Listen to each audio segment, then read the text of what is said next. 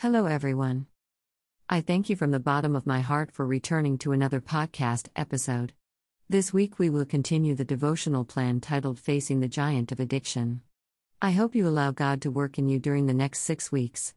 If you would like to leave a voicemail, you may do so at anchor.fm slash odalysmunoz slash message. I will be sure to add them in my next episode. Do what pleases God. Do what is right. Psalm 4 5 NCV. Day after day, Potiphar's wife tried to seduce Joseph, but he said no. He gave her no time, attention, chit chat, or reason for hope. He did not heed her, to lie with her or to be with her. Genesis 39:10 NKJV. When she called, he didn't answer the phone. When she texted, he didn't text back. When she showed up, he fled and ran outside. B. 12 NKJV. In a culture that uses phrases like consenting adults and sexual rights, we forget how immorality destroys the lives of people who aren't in the bedroom. Max Lucado writes Years ago, a friend gave me this counsel make a list of all the lives you would affect by your sexual immorality. I did. Every so often, I reread it. My wife Denalyn. My three daughters. My son in law. My yet to be born granddaughter. Every person who has ever read one of my books or heard one of my sermons. My publishing team. Our church staff.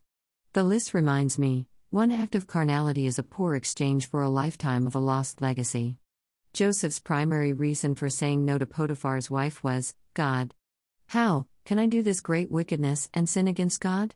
B. 9 NKJV. The lesson we learn from Joseph is surprisingly simple do what pleases God. When a friend offers you a joint of marijuana, do what pleases God.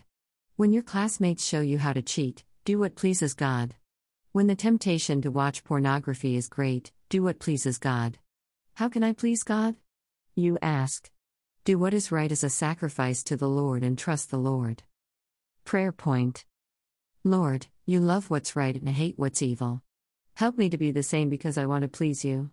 Please help me to stop sin at the threshold before it gets a hold of me. It sometimes feels as though the temptation will go on forever, but you have promised that we will not be tempted beyond what we can bear, but if we are tempted, you will provide a way of escape.